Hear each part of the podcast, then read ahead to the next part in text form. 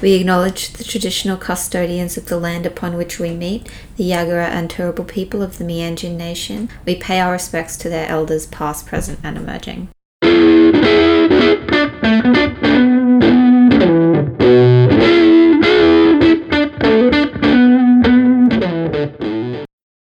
Welcome to Marvels. I'm Lisa, and riding shotgun with me is Dana. Hi there. And we are rewatching some of our favorite pop culture paragons from the MCU and beyond through a queer feminist lens. There is no denying that superheroes influence and inspire people from all communities, so we want to explore what the representation is, if any, available to viewers from outside a straight male lens. Who better to explore this than your favorite Discourse Dykes? Yes, we are the Discourse Dykes. I say that every episode. I, I feel like today my hi everybody was like so seedy. I don't know what voice that was. it's okay. We can just change it up every episode. Yeah, that's that's that's good. It's good. Let's keep it fresh. So, what did we watch today? We watched Iron Man 2, the Yay. 2010 you Jon love this Favreau movie. directed. Yes, I do. Written by Justin Theroux. You love this movie. I do love film. this movie. It's... I it was my least favorite Iron Man for so long. Really? Yeah, but then Iron Man 3, the more I thought about it, the stupider it was. yeah, I don't like I no, I don't nah. I don't I don't really like Iron Man. This one is at least fun. Like I'll give I it think that. I only have room in my heart for like um, Thor and Captain America, and everything oh. else just falls by the wayside. Oh, that's so valid. That's I I can appreciate that. Same characters, but reverse priorities. no, and I have to say, Captain Marvel's great, and the, I think yes. the later the MCU trucked on, the more investment there was. But we have to start it with the straightest and the malest in the first decade. yeah. We are still within the first decade. Um, what is our synopsis, Ryan? we don't even want to talk about him. We're just We're just going to talk about Captain America. okay, um, this happens a bit after the events of the first Iron Man movie. So it comes. He comes out with uh, at the end of the last ep- uh, last episode, last movie. He came out as Iron Man um, yeah. announced to the world that he was Iron Man. And I forget how this one starts. I know it starts, there's like some sort of event that he's going to. Oh, it's the Stark Expo. Yeah, no, do we start with the Stark Expo or do we get some context on Vanko first? Oh, that's right, Vanko, yes. Yeah, so um, it introduces us to um, a man named Ivan Vanko, who um, his he's like nameless at this point. He is going to be the future villain Whiplash in this film, and his father's dying and telling him about how he was dicked over by Stark Industries, essentially, and how he created the arc reactor design that Tony Stark and his father, like, well, Tony Stark used to make his Iron Man stuff and, like, get his world fame. Yeah. And then it starts with the Stark Expo where Iron Man comes down and Tony gives this big speech about how no one's gonna go toe to toe with him on his best day. Oh my god. he's so I think, he's just so American in this movie. Oh, it's obnoxious. Yeah. like even when he's like, I'm not going to give weapons to developing countries anymore. Yeah. Um he still is like gung ho, macho, like I'm yeah. got the biggest I am the big gun kind yeah, of Yeah, like. it's just obnoxious.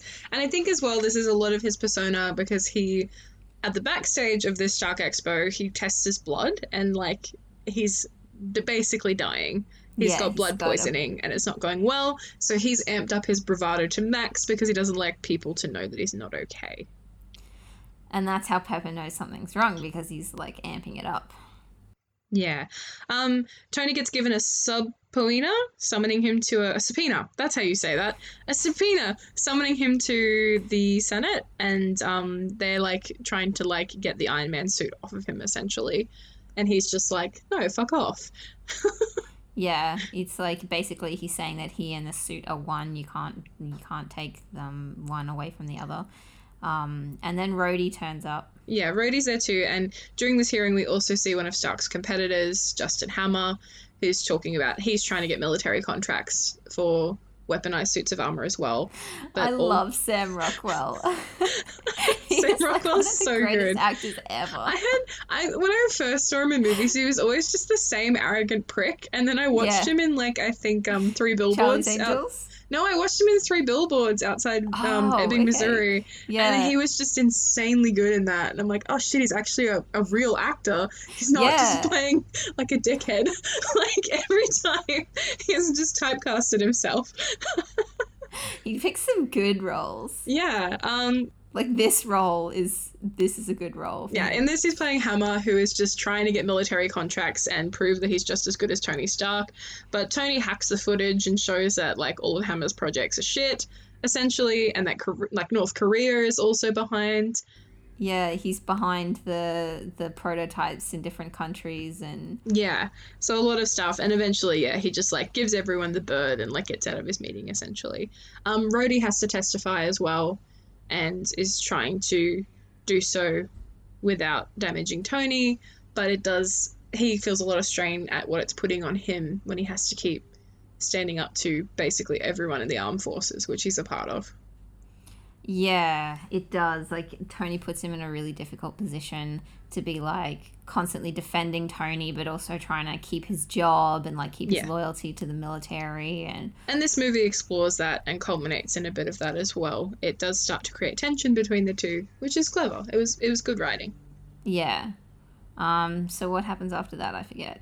Tony's back at his uh, Stark Industries, and um, we have Pepper come in as well. And Tony makes her CEO, or asks her to be, or like That's right. Yeah. she's officially declared CEO and signs all the paperwork. And um, we have, I think, who is? Oh my God, what else has happened?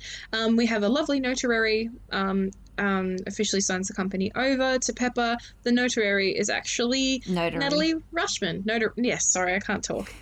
Um, that's Natasha. So, or- Yes. yes. So she's Black Widow, Natasha Romanoff as we know, but she's disguised herself and embedded herself in Tony's company under the alias Natalie Rushman. And we have um, Happy's there giving Tony a boxing lesson, and they like um, kind of like are just ogling her and um, giving her shit, and then she just like smashes ho- Happy, which is great. and we'll talk about that in more detail later. yes. Um, Tony goes to Monaco because he's blowing off all his duties, and he ends up in the race in Monaco. He decides to drive a car in Yeah. the Monaco Grand Prix. because he's just going a bit around the bend and like because he's dying and he's like gotta live hard die young um, yeah so he ends up yeah racing the stark industries car in the race and um, what's happened though is Vanko has designed, or Ivan Vanko, who we mentioned earlier, has made giant energy whips and just wants to wreck him and wreck his shit on the middle of the racetrack. Which he does. He races shit. Oh yeah, he just completely cuts up the car and nearly destroys Tony, and it takes Pepper. I don't understand how those drivers didn't die immediately from having their cars flipped over and like Oh, that happens all the time. Like race race drivers have accidents all the time. The cars are designed so that they can get out quickly, and there's always a pit crew. Um, yeah. Essentially, though, um, he's saved. Tony's ass gets saved by Pepper and Happy, and um, Pepper's just like furious at him. And Justin Hammer is at the race, and he like sees Vanko um, get caught and taken down, but is like, "Oh, cool, Whip Man, I can use that. I'm gonna put him to better use," and like breaks him out of the jail and sort of like recruits him quietly into Hammer Industries. yeah, with Salmon Carpaccio. Yeah, I think as well though. Before he gets taken into Hammer Industries, Tony and Vanko have a chat. Yes, they Um, do. and Vanko's like, "Yeah, you stole the arc reactor design, but you're dying, aren't you? Because um, the the material isn't healthy." And Stark is like, "Oh, what the fuck? Palladium, palladium in the Yeah. chest. Palladium? Horrible way to die. Yeah, yeah." And then so Hammer brings uh, Vanko back to Hammer Industries and like tries to recruit him. to make cool robots and Vanko just Vanko just ignores all of his directives and makes whatever the fuck he wants. But ha- and Hammer's like in this position where he's like trying to badger him but also like bribe him because he's a better engine like Vanko's a better engineer on Mm. limited materials. There's the I want my bird. Just, I want my bird. I want my, I want my bird. no, I want my bird. You want a, a bird? Oh, I get you bird. I get you ten birds. I get it. so good. Um, and Jesus, um, I guess as well. Oh, the party. They have a party. Tony has a birthday party. We have the party. Yeah, so Tony's Tony has a birthday party because he's still having a meltdown and he's being a big Gemini about it. Um, I thought that would be a Sagittarius move, actually. no, no, no. Oh my god, no. Um, and um, what happens while he's having this party is like Rhodey's put in a very uncomfortable position where he's been ordered to retrieve the Iron Man suit because Tony's a danger to himself and isn't doing things properly. And yeah, he gets to the party trying to talk some sense into Tony and just finds Tony completely drunk, being irresponsible, and like shooting up glass bottles in his Iron Man suit. And um, yeah, it ends up they fight. um, Rhodey takes one of the suits, which Yep. um apparently there's you know things in place to make sure that no one can take the suits, but Rhodey took one. So Yep. obviously Tony had set one up for him. Yeah, I think he programmed it, and the fact that there's a, an external arc reactor that's powering it is Mm. pretty much Tony putting up contingency plans when he dies. Mm. That's the read on it. Is that because he knows he's dying, he's trying to figure out a way to make sure someone else can be Iron Man when he can't, yeah. which is pretty heavy considering he starts the movie by going like Iron Man and me are one. So anyway, Rhodey kicks his ass and takes the suit that he's wearing, but doesn't take all of the tech. Uh, back to the Air Force, and they're investigating it and how they can use it. And they think they've given Hammer a contract at this point to design suits for the military because Tony's falling apart. Um, Tony gets put on basically house arrest. Um, uh, Shield rocks up and is like, Fury turns up. Coulson turns up, Fury turns up, and they're like, "You're being a dickhead. We're gonna put you on house arrest while you figure out a way not to die." hmm Um, and he just starts digging through all his archives of his father's stuff, trying to come up with a cure. Um, and he eventually finds it, I think, hidden in a, a couple of video recordings of his dad, who he has a pretty fractured relationship with. he goes to Stark Industries to, and meets with Pepper, and then he finds that there's this uh, model, some sort of like model of the Stark Expo in um, 1974 or something like that. Yes. Um, and so he takes that model and he uses that to base his new element on. Yeah. He like finds something in the design features, and yeah, it's pretty cool. Hmm. I think it's the structure, the mole- molecular structure of the new element. And then uh, while that's happening, the Stark Expo is going on, and Hammer's giving his uh, his demonstration of his drones because Vanko um, designed drones for him and not suits. Um, And then so uh, Rhodey turns up, and he's got you know he's all pimped out with like um, a big gun and like different tech and stuff that Hammer designed for him. Um, and then Iron Man turns up because Tony's um, made the element, put it in his chest. It it has um, decreased all the blood toxicity, and he And it has a higher energy output, I think, as well, in general. yes, and so he's all revved up to go. Um, he lands on the stage, and everyone cheers for him. And then um, what happens is um, all the drones start going off. Vanko triggers all the bots. Rhodey starts uh, targeting Iron Man and Tony and malfunctioning as well. yeah, and then so they have a big fight scene where Tony flies all around New York. Oh no, they're not in New York. Where are they? They're in No, they're San in, Francisco Um, Miami? Miami. Or isn't his house in Miami? Yeah, his house is in Miami. That's a place that I know. I certainly know of that place. no, and essentially, yeah. So they have this big fight through all the parks and the scenery, and they're trying to deal, like a couple of people trying to deal with the bots back at the base. I know that Natasha and um, Happy Natasha and Happy go after. Vanko. They like, oh, Pepper is like babysitting, um, is babysitting Hammer unless he's handcuffed or something, and it's just like, shut up, stop talking. And then yeah, Happy and Natasha go after Vanko, trying to find him because he's remotely piloting the droids, so they're trying to shut him down. But when they get there, he's already gone. And so Natasha Yeah. reprograms Rhodey's suit. She resets it so that Rhodey has control again. Um, and then she they start uh, trying to kill all the drones. And they have this big showdown. They they they deal with all the drones. They deal with the problem.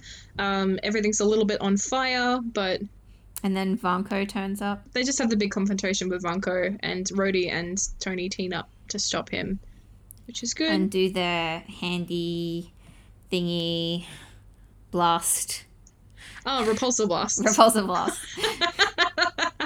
I think your brain has vacated.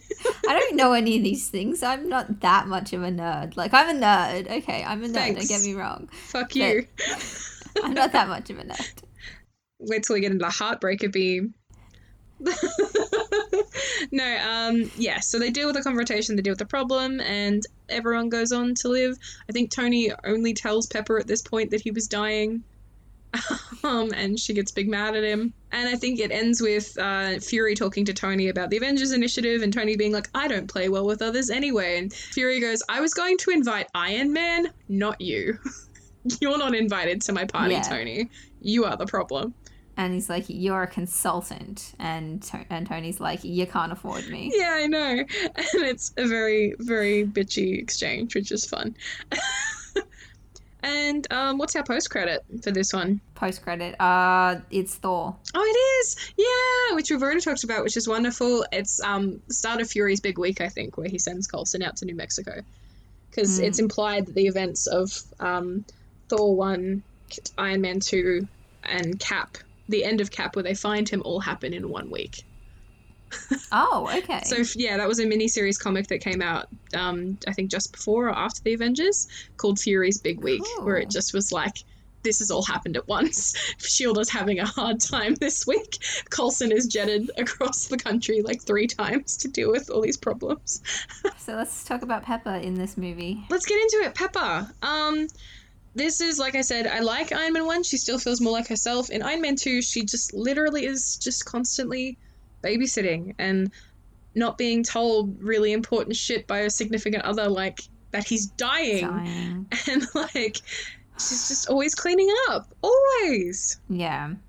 So she's like, I heard this um this stereotype called the stern and responsible ter- stereotype, Yes. which is like for all the women in this film, all three women in this film. There's only three. yeah. Um, and so she's very much like when she comes in, the first time we see her, uh, she's at the um, hearing at the Yeah. Senate meeting, um, and she's like mouthing to Tony to turn around because he's being a dick, Yeah. being childish. Um, and so she's mouthing at him to turn around. And then the next we see her, she is uh, comes into where where Tony's working in his shop, and she's like, "Did you just donate all of our modern art collection to the Boy Scouts of America?" And she's like furious, yeah.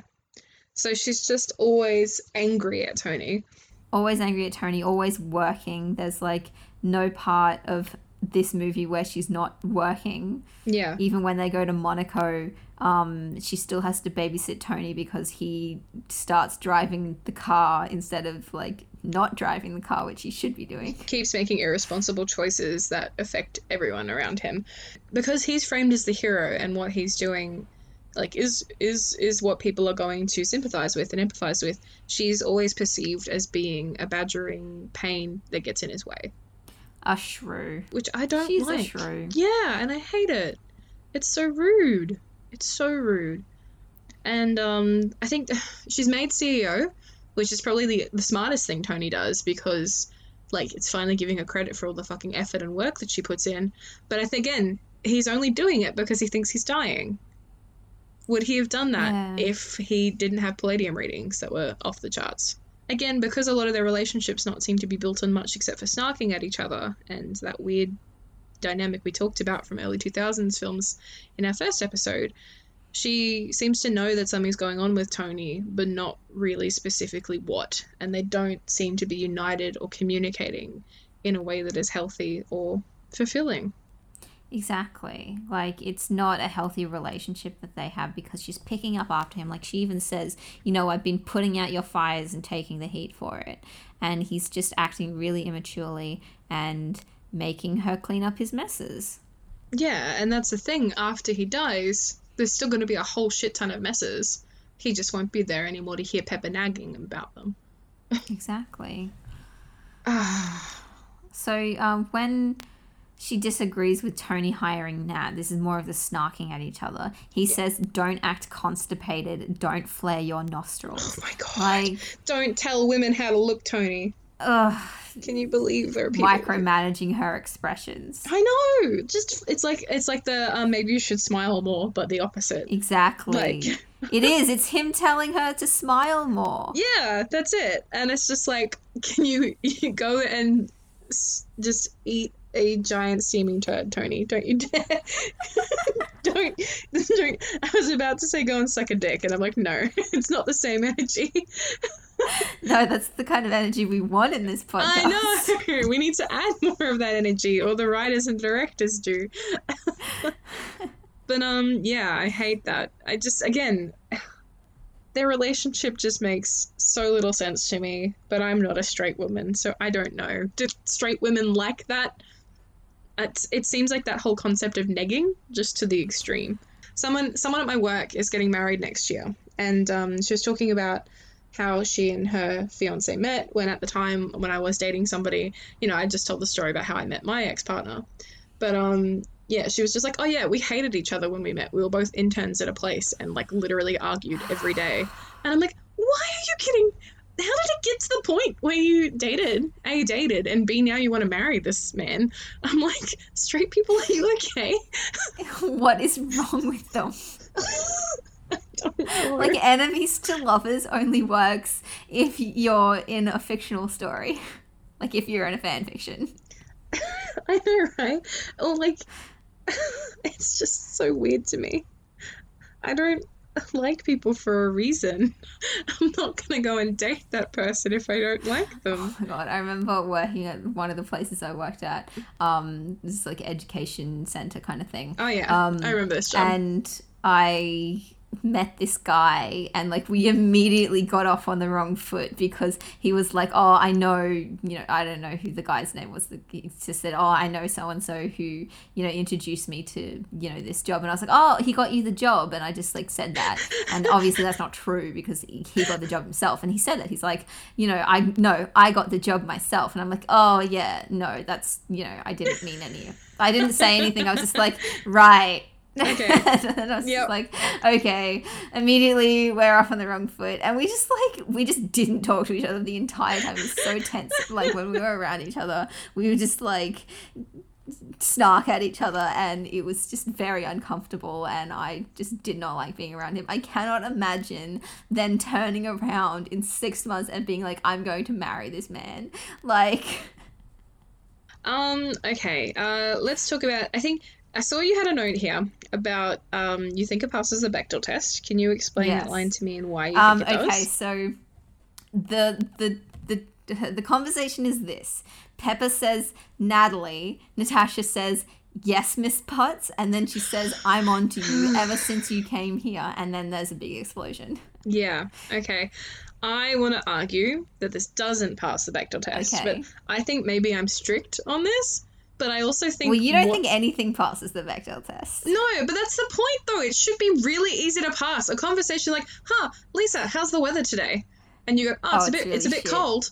And I'm like, that'll pass. Like, it's so easy. Like, we see the men in movies do it all the time. They have conversations that aren't about women. Um, but so my, this is why I'm rejecting it, and I'm going to get on this high horse right now because okay, it'll keep coming up. I don't think this passes um, because the context is about Tony declining and spiraling ever since Natasha was here. Uh, okay. So that's what she's going to say.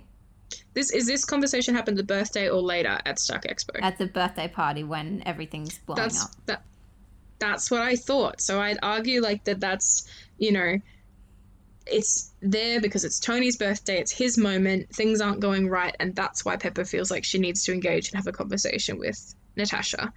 And Okay. I think there's some rudimentary business talk somewhere else in the film, but it's probably like a side conversation that's muffled and we don't actually hear the proper dialogue that would pass. Yep. But like, I think we have very different ideas of what a conversation between the two characters are. I think it's at least two lines. Yeah, two lines, one from each character. Yeah, I was just going to say that like I don't think the motivation bet- bef- like for them speaking is necessarily what the conversation is about.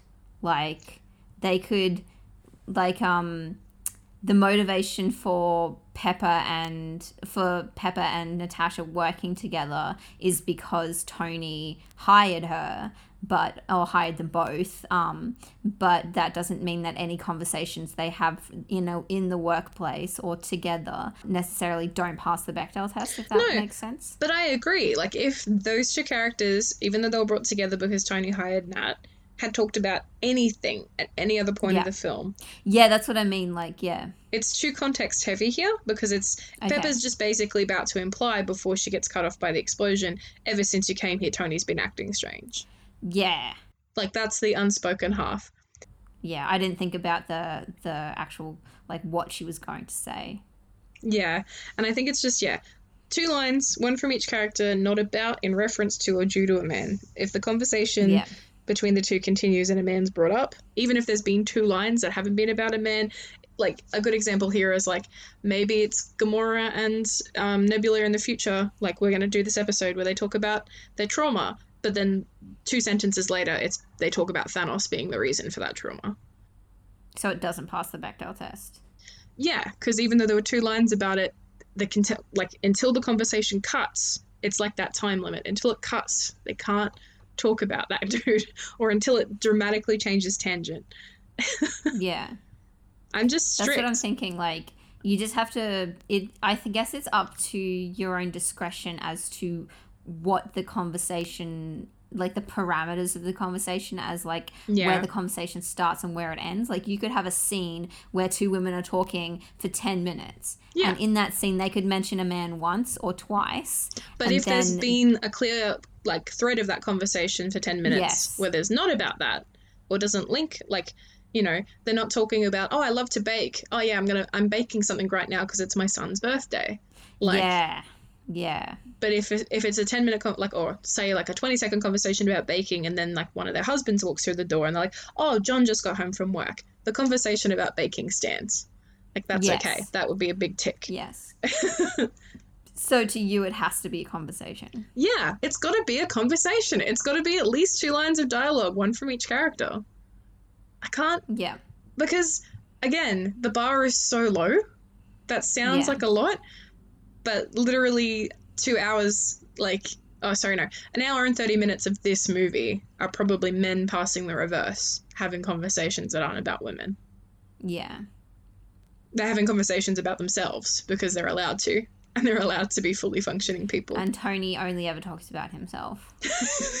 you're right or he only ever talks about how looking out for other people makes him stressed out Yeah, like oh, he made future. pepper and omelet, and it took him three hours, and then yeah he was like, "Why see don't the, you love me?" see the future Avengers films where he's like, I care about everyone on this planet, which is why I had to die. Like, Thank God he died. Honestly, we have to have a Tony Stark test where a character can have a full conversation without talking about themselves. okay, that's a long ramble about the Bechdel test, but I think it's important because I'm gonna keep being like, but did it really though? But yeah, that's really? fine. Like you can pull me up on it. I don't mind. It's not a pull up. It's just a, I think, a different view of what is and isn't. Well, now I know that, so I'll take that into account next time I talk about the, which whatever passes the Bechdel test. Have any of them? Yes, that's the thing. I just know as well Thor as far as as far as Phase One MCU, the only movie that passed was Thor. Yeah. Because when we get to Captain America, there's only one female character in that, and it's Peggy. Oh, she does actually. Um, no, it passes the Bechdel test. It does because you know when they're about to do Project Rebirth and they go into that shop and the and the lab is beneath that shop. That woman says, "Lovely weather we're having," and Peggy goes, "Yes, but I always bring an umbrella." Oh, you're right. Okay, I'll give it to But you. she doesn't get a name. She does. I Yeah. don't think she Oh, gets you're name. right. She's not named, so that's why it doesn't pass. I don't think that like I don't think that we necessarily to me I don't think necessarily the women have to have names. Are you kidding me? Are you kidding I don't me? think so. just it's just I don't think woman, they have because it's woman women. one. Like woman one and woman two in the script. she probably has a name in the script, and I have the script, so maybe Probably- I'll I think it's just it. old shopkeeper.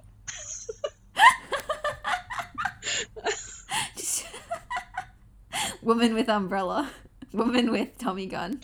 I see. Okay, in the film, we have people always drawing. As soon as Pepper's made CEO, there's so many people that just keep grinding about like what are her qualifications? How how Yeah. dare Tony make let a woman run the whole company, um, et cetera, et cetera. But we don't actually know Pepper's qualifications. Like we don't know what she's qualified to do. She's worked for this dickhead for 20 years. We can assume she's like majored in business or like economics or has some sort of background in it to be in Stark Industries. But that's just part of a larger problem is that we don't know anything about Pepper. Like No, the one thing that we learn about her is that she's allergic to strawberries. Yeah, and you're right. we find that Yeah. out because of Tony. We don't find that out about like maybe she's talking to Nat about where she went to college or something like that. Like Yeah. we, we don't find out any information about her that isn't presented in the context of a man. No, you're right, and it's a huge, huge problem. That um, but it did accurately depict that side of things, though. That as soon as a woman gets a promotion, like Yeah. everyone's just like, "Oh my god, how dare she? How dare she be more qualified than like every other man who could have taken the job?" Yeah, we're not given anything for Pepper's backstory. We don't even get like, yeah, what she did before Stark Industries. We don't. we do get like that she wants something like she wants to run the company Yeah. that's what we get from her Ambition. so she's not completely yeah she is ambitious she's not completely agencyless yes. um i don't know the word that i'm But trying her- to look for but her agency is very much confined and and i guess at least unlike a lot of other like power hungry company climbing women in media she's not trying to like dick tony over to get that she is No. trying to get it off her own merits and her own devotion and hard work um but yeah it'd be nice to know anything about her. Exactly. Like why can't she just have a conversation with nat? Yeah. Why can't she just have like any sort of i don't know any th- personality that's not a grey power suit? Like a tight-fitting dress. A tight-fitting Yeah. gray dress. Yeah, there we go. Um, I guess what else? Um, you mentioned towards the end of the expo, she's Pepper's the one who is telling people where to go and what to do in Yes. the crisis. She's very good at managing and moving people, and they respect her authority without question, Mhm. which is pretty good. hmm Um, but then she needs to be saved because she's standing in front of one of the robots or one of the drones that's about to explode. like she's worked in Stark when it was manufacturing weapons. Like She would know. she would. Okay, yeah. She wouldn't just stand there gawking at it like, what is that? Uh-huh, it's something that's flashing angrily red and beeping in higher, closer together frequencies. and it was just killing people. Like, Hmm. Anyway, it's just yeah. And at the end, she resigns from CEO, giving it back to Tony. Rip. which is agency. She makes that decision. That's true. She does. And But that's going against what she wants, which is the one thing she wants is to run the company. And he makes it so incredibly hard for her that she resigns from doing the one thing that she wants to do. doing the one thing that, like, yeah, she spent so much of her time and energy and career wanting to do. Okay, um, let's talk about Natasha. Yeah. At least there's two women in this film. Two named They're, women. they're three main women. characters. And They're three yeah. named women. Oh, we've got Christine again, don't we? Yes. For a little bit. There. She pops back as a cameo, I think, and a nice nod to the first one. Yeah. um, like but her. Natasha, she's the undercover notary, which is, and then she is working as Tony's assistant, but then becomes Pepper's assistant. And I like that she, I like that they start. Well, I hate it actually that they start with this narrative of her being ogled by Tony and happy, but by the end Oh, of it, it's she and. Natasha, uh, sorry, she and Pepper are just like, we we run the world. Yeah, they do. They run the world. it's just so efficient, like the dream team. After they finally get past the birthday party. In the first, um, in the first uh, movie, that's the word I'm looking for, film, Yes. um, someone mentions that whoever owns the newest Stark tech is king of these lands. And then I was thinking, like, well, wouldn't Tony be king of all the lands because he is Stark tech? And then now Pepper runs it. So Pepper is the king of these lands. uh, king and queen. Yeah, I love it. It's so good. And again, I wonder if Tony would have made that move if Pepper hadn't been. Oh, sorry, if he hadn't been dying, and thought that after himself, Pepper was the best person to be in control. Um, but Hmm, yeah. No idea. Uh, let's see. So Pepper does call Tony out on ogling, um, on ogling Nat. yeah, because uh, she's like, she, you know, she's a very expensive sexual harassment lawsuit if you continue to ogle her. and so she does call him out on it. But Yeah. at the same time, they could easily have just not put that in there. they're putting the onus, like, of that being problematic on Natasha potentially being a lawsuit. Mm, like taking action Mm. against Tony's ogling, not necessarily Tony's ogling being the problem. Exactly. So what a weird thing for Pepper to say is like she could be a potential lawsuit. Stop it. Instead of don't do that to a woman. It's weird. Yeah. Like, and don't do that in front of the woman that you confessed feelings for. Yeah. Yeah. So that's weird. Um, again, men writing dialogue from women. Yeah. It's very much putting the onus back on women to protect ourselves. Yeah, back on Natasha for being pretty in a company. Exactly. That's part of the point of her is that she can like she can fit in anywhere because people want her around because she's beautiful. Yes, and I think I mentioned that a little bit later, where she just she's playing straight that femme fatale secret agent, where she drops into a place and fits in perfectly because of the way she looks and the fact that she can turn on the seduction if she wants to, or or turn on like the professional person that Pepper needs her to be later on. Exactly. Being a spy is just being a good actor. The best spy would be someone who is completely ordinary looking Yeah. and doesn't attract attention. Oh, and yeah. she is not ordinary looking. She does attract attention. Yeah, and I think um, that's a really interesting thing. I wish they explored more with Natasha is that she's she suddenly, as Black Widow, becomes the public figure face for one of like one of the team of the Avengers, and I'm like, Mm. how does a spy deal with that lack of an- anonymity? Yeah. She'd never be able to go co-op again. Like, and it's so yeah, funny. exactly. It's so funny to me, and we'll talk about this in Winter Soldier when she's like undercover, and I'm like. Like, and she and Cap are undercover. I'm like, those two people are supermodels. like, Specimen. Everyone's gonna look at them. Okay. Um, but yeah, happy immediately. Well, I don't love when he's just like, oh, Tae Bo booty, um, booty boot camp, etc. Is like how she knows how to fight, or when she's like, I know how to punch. Um, Mm. and then Yes, I've done like- boxing before. and then she just immediately fucking wrecks his shit. Because he like threatens her. He like puts his fist up in her Yeah. face, and she turns around and just like immediately Yeah. KOs him. just instinct. Um, a shout out as well to um, Jon Favreau because he plays Happy and he directs this, and he's like, I want my introductory thing like with Natasha for her to be to kick my ass, and I respect that. Same. Except The man knows what we want. he's like, I'll do it. I'll let her just wreck me. She's presented, as you say, um, as an adversary of Pepper. Um, it's weird that they have this tension for so long between these two. Just, it's like they're not quite doing the love triangle thing, but they're trying to imply that I don't know. Pepper perceives Natasha as a threat to her relationship with yeah, Tony. I don't think like Natasha ever sees. Sorry, that Pepper ever sees Natasha as a threat until she's like. But even then, she's like, ev- you know, that that scene at the birthday party where she's like, um, Yeah. uh, ever ever since you got here, things have been going wrong.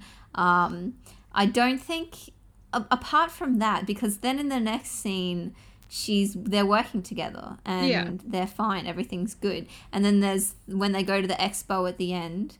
Um, they walk up together, they sit next to each other, they share like looks and they have this this twin expressions on their faces. Yeah, which is cute. I think Pepper's just being professional in that she's not not just going to fire someone who was recently hired just because. And I think she realizes Um, that point. Tony's digging his own grave. It's not. It's not to be blamed on anyone else. Yeah, Um, Yeah. Let's see. She's just I love Natasha in this. I think this is actually probably one of my favorite. Like even though there's some moments, Mm. I think this was a really cool introduction to her. And Mm. she got to run around and do so many things and yes, there was like yeah. Like she's why I love this movie so much. Like literally just Vanko and Natasha. She's so cool. She's so good in this. I love her. I love the scene where she and Happy are walking down that hallway and he's like Yeah. taking out one goon in the time it takes her to just murder like 20. Yeah, I think I I counted and I think there were about 9 or 10 that she just took down by herself. It's fucking fantastic. And the mace like right at the end where it's not even he's not even an issue. She's just like Psh. Beautiful. That was just mwah, poetic cinema. But there was like, I mean, they're they are definitely playing the femme fatale secret agent type, like you said here. Like when there's just so much sexual innuendo around her, there's just so much needless ogling of her. Like Yeah. I, I don't understand. Like, is that that's her in the comics though, right? She is a femme fatale. She is, but she's not like she's just she's an attractive spy and like uses it I guess to her advantage when she's not recognizable. But it's not like this this corporate espionage stuff is weird. Like that's not very Natasha. She's got other skill sets that need to be utilized. She is definitely more espionage and um, assassination even and like I don't know. It's I don't know what they've chosen to do here. They had to fit her into here somehow, so I think they were just like, let's just make her like Tony's a womanizer. Let's just make her a woman. yeah, exactly. Um, but to Tony's credit, he never actively does anything like actually make a move on her. Um, I think that's uh, that was No, he refreshing to me. I remember the first time I watched this, thinking, when's he gonna like in his complete mental spiral, kiss her and ruin his relationship with Pepper or whatever? But he Yeah. doesn't. So that's cool. I'll, I'll take it. I'm glad they didn't have to go for that shitty love triangle angle. Just like the implied jealousy bullshit. But they still did use Natasha to like get close to Tony to put her there as someone who he is attracted to. And she does play up like the sexual innuendo when they're getting ready for the party. They have a conversation that sounds like they're planning an affair. It's really mm. weird. She asks him about the martini and she's like, Is that dirty enough for you? Oh, it's just it's really gross. I I think like. I think that's them testing each other. I think Tony is trying to work out at that point. He can't quite put his finger on the pulse, but he knows she's not some regular secretary. And I think he's Hmm. trying to like trick it out of her, but she's two steps ahead. I don't read that as a planning an affair. I read that as them trying No, it to sounds like they're planning an affair. They weren't actually. I read that as them trying to push their bu- each other's buttons and see if Mm. someone will react and it'll show them who will really tick.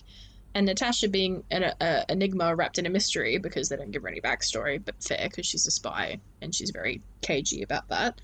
And Tony being like a drama queen, but no one doesn't talk about his real internalized feelings. like, um, Well, we I- do actually get backstory for Natasha. Like, she's a shield agent. She was there under orders, and she Yeah. has more to her than meets the what eye. meets the eye. Yeah, which is fine. So I, I think they did a good job with Natasha in this film. Like, I'm happy Yeah, with her portrayal. same. It's like Um, aside from the sexual stuff. the sexualization shit. I think uh, it's summed up really nicely by the studio note was probably just make it sexier because yeah. yeah, especially I don't like to think of it this way, but I can't imagine a lot of the audience who adore like a straight male audience who adore Iron Man find Gwyneth Paltrow particularly. I don't know. She doesn't seem like She's their very type. corporate feminist. She's not Yeah, like and the, the playing way the same role that Natasha is. And the way they paint her is like very shrewish and always on Tony's Mm. back and in opposition to Tony's like immediate happiness, even though it's romantic happiness. Like I imagine a lot of the, the audience would see their nagging wives in Mm, Pepper as opposed to how hot Scarlett Johansson is. yeah, absolutely. Meanwhile, all women are queens and I love them. Mm. I just wanted to say that I think Natasha has the second best role in the MCU after Bucky. Like, Yeah. I love the fight scenes like i did jujitsu for a few years and i love physically fighting people and i love Mm. using martial arts to physically fight people and um, i mean i don't get into a lot of fights obviously Yeah. but um because i never go outside my apartment but um yeah i i love the fight scenes that she does i absolutely love the scene in the hallway like in hammer industries like that's just my favorite and then Yeah. when she's fighting bucky is like the culmination of the two best characters in the mcu I have to say that's a great fight in Winter Soldier. I can't wait to talk about that movie with you. oh It's gonna be so much fun. have already been talking about it for a lot I know. Well, back, backstory to all involved. Um, someone thought or refused to talk about Winter Soldier with me for an episode or something because she was convinced that I was not hardcore enough a fan. me wearing my Winter Soldier hoodie as we record this. I just think that you can't match my level of intensity about it, and I don't think very many people can. And I can't wait to prove you wrong. Okay, well let's let's do it and see who starts crying halfway through because Bucky is a good boy who deserves good things. Jokes on you, I'm always crying about Bucky. That's my secret cap. I'm always okay. Um, Christine Everhart. Um, we talked Yeah. about her already that she does make a reappearance, but again, it's just she shows up. I think to just not take to prove that Hammer's not to be taken seriously. She's more interested in what Tony's up to, and Yeah. wants to interview him as a notable fig- figure, not Hammer. But I Um, enjoyed her ten minutes of screen time. Tony. Should we talk about Tony? What have we got Yeah, to say about about him? He's the same dickhead from the first movie, but now with the added He's layer awful. of dying angst. Um, what do you think is very notice noticeable about him? Uh, just when he says, "I don't care about the liberal agenda anymore," and I was like, Oh, you're sounds like something a Republican would say. I fucking it's so gross, but you're so right. Like, uh, it, it makes real sense for Tony. Like, tax breaks for Stark Industries much. Like, he would vote Republican. Like, he just would. He's not very democratic. He owns a weapons company. Well, yeah, and even when it transforms to green energy, it's still about the profit, and it's still about how can he slap his brand name over everything, and it's very like Elon Musk of him. mm, Oh, Yeah. anyway. Um, gross. I think that's all I wanted to say about Tony. yeah, Rhodey. Shall we talk about our, our favorite lad? Yeah, absolutely. I love. He's put in such a hard position in this. Yeah, I- it, um, it is like really hard for him to have to constantly clean up after Tony, but then also try and stay loyal to the com- the industry that he's spent his whole life being a part of. The tension between them in that fight, though. oh, can we? Oh man, it's it was um, it was like a messy breakup. it was not pretty. Sexy, sexy scene. had a breakup with yeah with your your oof Your significant other. and i think he's just so done arguing with tony all the time and it's just Yeah, but he really cares about tony he really does, and that's the saddest thing of all. i cannot handle and i cannot handle the idea that like tony's got biometric security for his suits and like they're not meant to run without an internal power source being the arc reactor in his chest but the fact that he has made contingency plans to not only have an external arc reactor or something that can power a suit but also the biometric security allows Rhodey in i'm just like i cannot Yeah. i cannot handle that adorable. Um, there's a scene where, oh, just with Rhodey, there's a scene where um, he comes into the lab and he into the workshop, and then he starts ripping Tony a new one, and then he's like sees how Tony is and how badly he's doing, and he's like, oh shit, are you okay? And then he's like, you don't have to do this alone. So he's still very much caring for Tony. he kind of has all that insight that pepper doesn't. Like he's just can read a room and can be like Yeah, oh shit. And i guess that comes from they've known each other for years at this point. And Mm. yeah. Decades. he's just tries to be kinder to tony. And i think yeah. And i love their i love them fighting the evil together at the end Yeah, So I love good. that that part at the end where they're getting um recommend they're getting medals, and Mhm. you can see how decorated Rhodey's chest is. he's got, he's got It's like a- so much shiny so shiny Um. Okay. Justin Hammer. Justin Hammer. Oh man, he's a fucking. He's so. He's like the campiest character I've ever seen. It's awesome. And I've He's seen so Sam gay. Rockwell in Jojo Rabbit. so this is. Oh, he's in Jojo Rabbit. No, but essentially, yeah, it's just. He's such a camp character. He's just like. So. Busy and just up in everyone's business, and it's just yammering with no one having to listen to him, and is extra and dramatic. He's just Well- very extra and dramatic. And if we want to talk about like we're talking about this queer sh- stuff as well, um, you know how they always like patting the Russos on the back for whoever that nameless support guy in Oh, Cap's group was. Yeah. Are we all forgetting about Long Live the King? So we can talk about this later in Iron Man three in more detail.